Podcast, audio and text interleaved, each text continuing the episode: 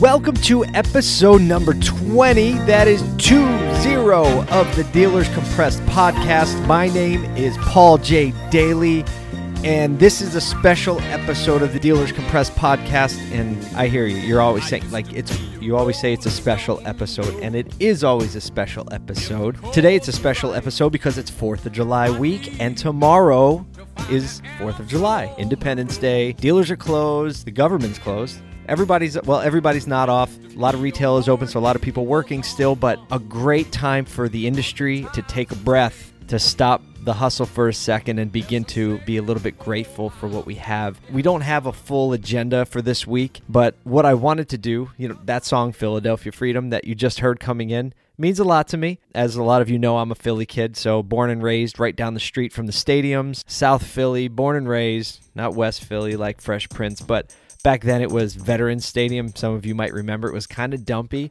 and both the Eagles and the Phillies played there.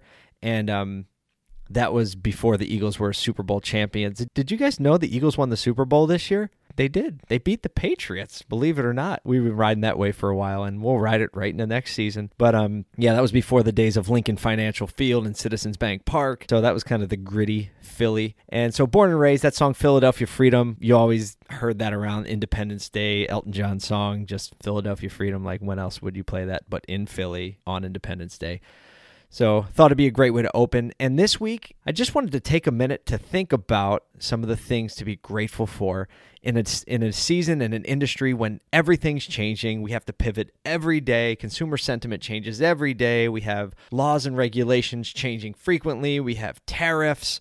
We have margin compression and all these fights that we're in the middle of as an industry day in and day out. I thought it would be nice to just take a break. Inhale and an exhale and just think for a second that we live in one of the greatest eras to ever be able to do business. We have the flexibility and freedom to control our own destiny.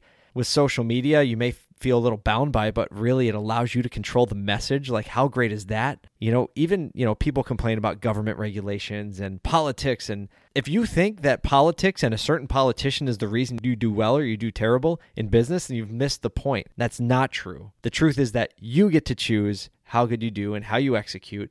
We have all kinds of freedom. Think about the country we live in, the time period we live in. Subjective a little bit, but I believe we live in the best country to do business with. And when you hear people talk who did business in other countries or didn't have the opportunity because of how they grew up or they immigrated to the US, they'll tell you, like, this really is an awesome place where you can create your opportunity. So I want to take a minute and just remember the great things about what we get to be a part of in this country doing business, in the automotive industry doing business. And um, I thought it was a good flavor for this week. Gratitude, right? It's easy to get overwhelmed and negative with all the stuff going on. And you know, I've been talking about this a little bit in the other content I've been producing, and the principle is being talked about on Instagram, the new IGTV. Uh, talked about it, I think, last week sometime. Said, you know, that you get to choose your attitude about this stuff. You get to decide. Everything else in life besides your attitude, this stuff just gets thrust at you. You know, if you're a parent, things happen. Children happen. Relationships, things happen. In business, things happen to you. The weather just happens to us. We don't get a say over it. But what we do get to choose every single time, without exception, without fail is our attitude. And it could seem a little like guru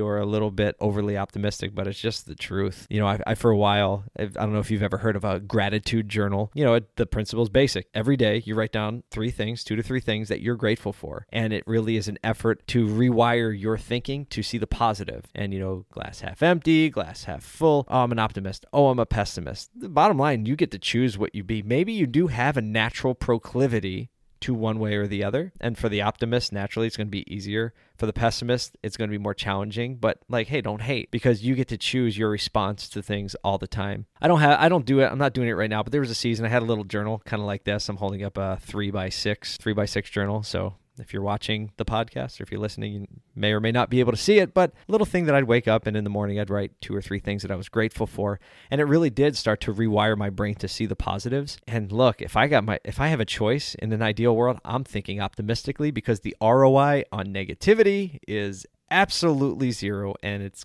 kind of useless. So, yeah, do I am I perfect at it? Heck no. You can ask my wife, the people that work with me. Um, I fail at that all the time, but given my decision when I'm not in the middle of an emotional situation, I would so much rather be optimistic.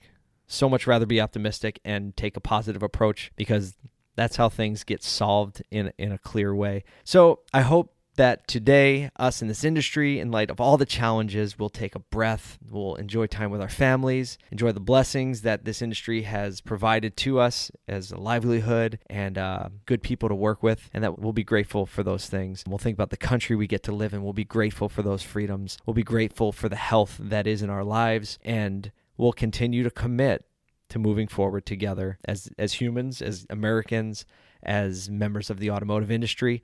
Again, I just want to express my gratitude to you for listening to this podcast, for being part of this community.